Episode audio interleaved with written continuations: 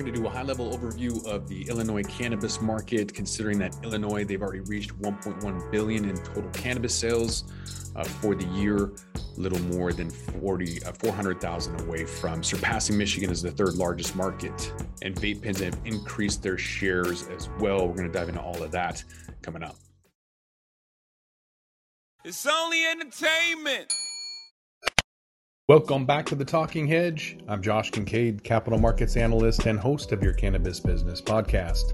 First up, you can see the total cannabis sales in the US markets this year through August at least, uh, where Illinois ranked fourth among all cannabis markets that that uh, Headset tracks. Uh, so that's 1.1 billion in total sales so far uh, through at least August. So Illinois a little more than 400,000 away from Michigan being the third largest market.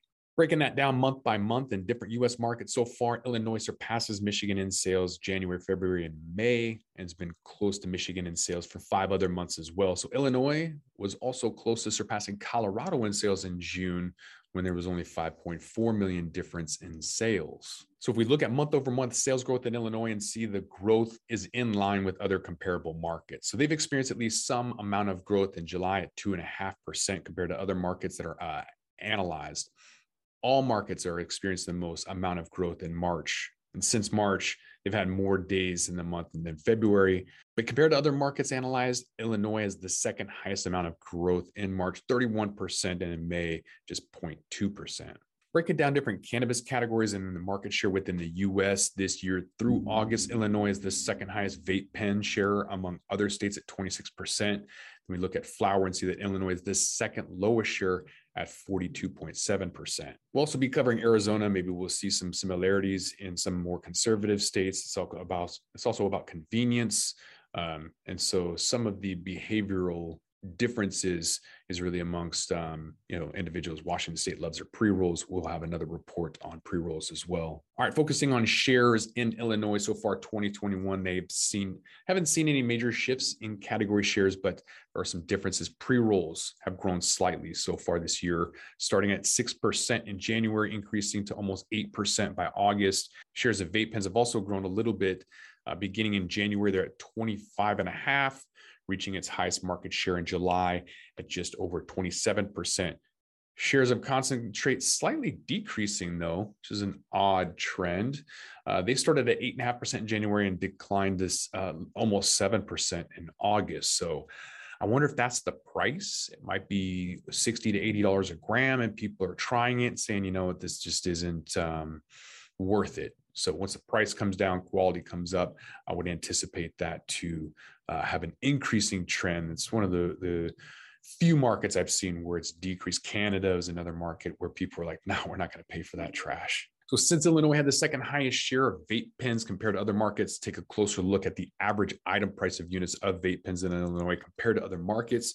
You can see Illinois has the second highest price per average. That's $49 compared to California, Michigan, Pennsylvania, California sold over three times the amount of vape pen units as Illinois, uh, and their average item price of vape pens is over $10 less. But that's not a bad price if it's you know live resin or you know some kind of solvent um, less product, something that's maybe a little bit um, higher quality. If you can get it in a viscosity, is really challenging to do that though. But 49 bucks for top shelf, we were paying $60 not that long ago, and this is an old market in Washington State. So um, for a gram, I'm assuming that's per gram. If that's half a gram, then then that's crazy. That's way too much. Um, but for one gram, yeah, I'll pay fifty dollars for top shelf for a gram. Uh, I think that's expensive, but but within reason. So um, maybe that has something to do with price. Let us know in the comments. Uh, if you think that is something different. With that, we're going to roll this one up. I'm Josh Kincaid. This is The Talking Hedge. Don't forget to like, share, and subscribe, or don't, and I'm out. Don't forget to smash that like button on your way out and check out these other videos that we've got.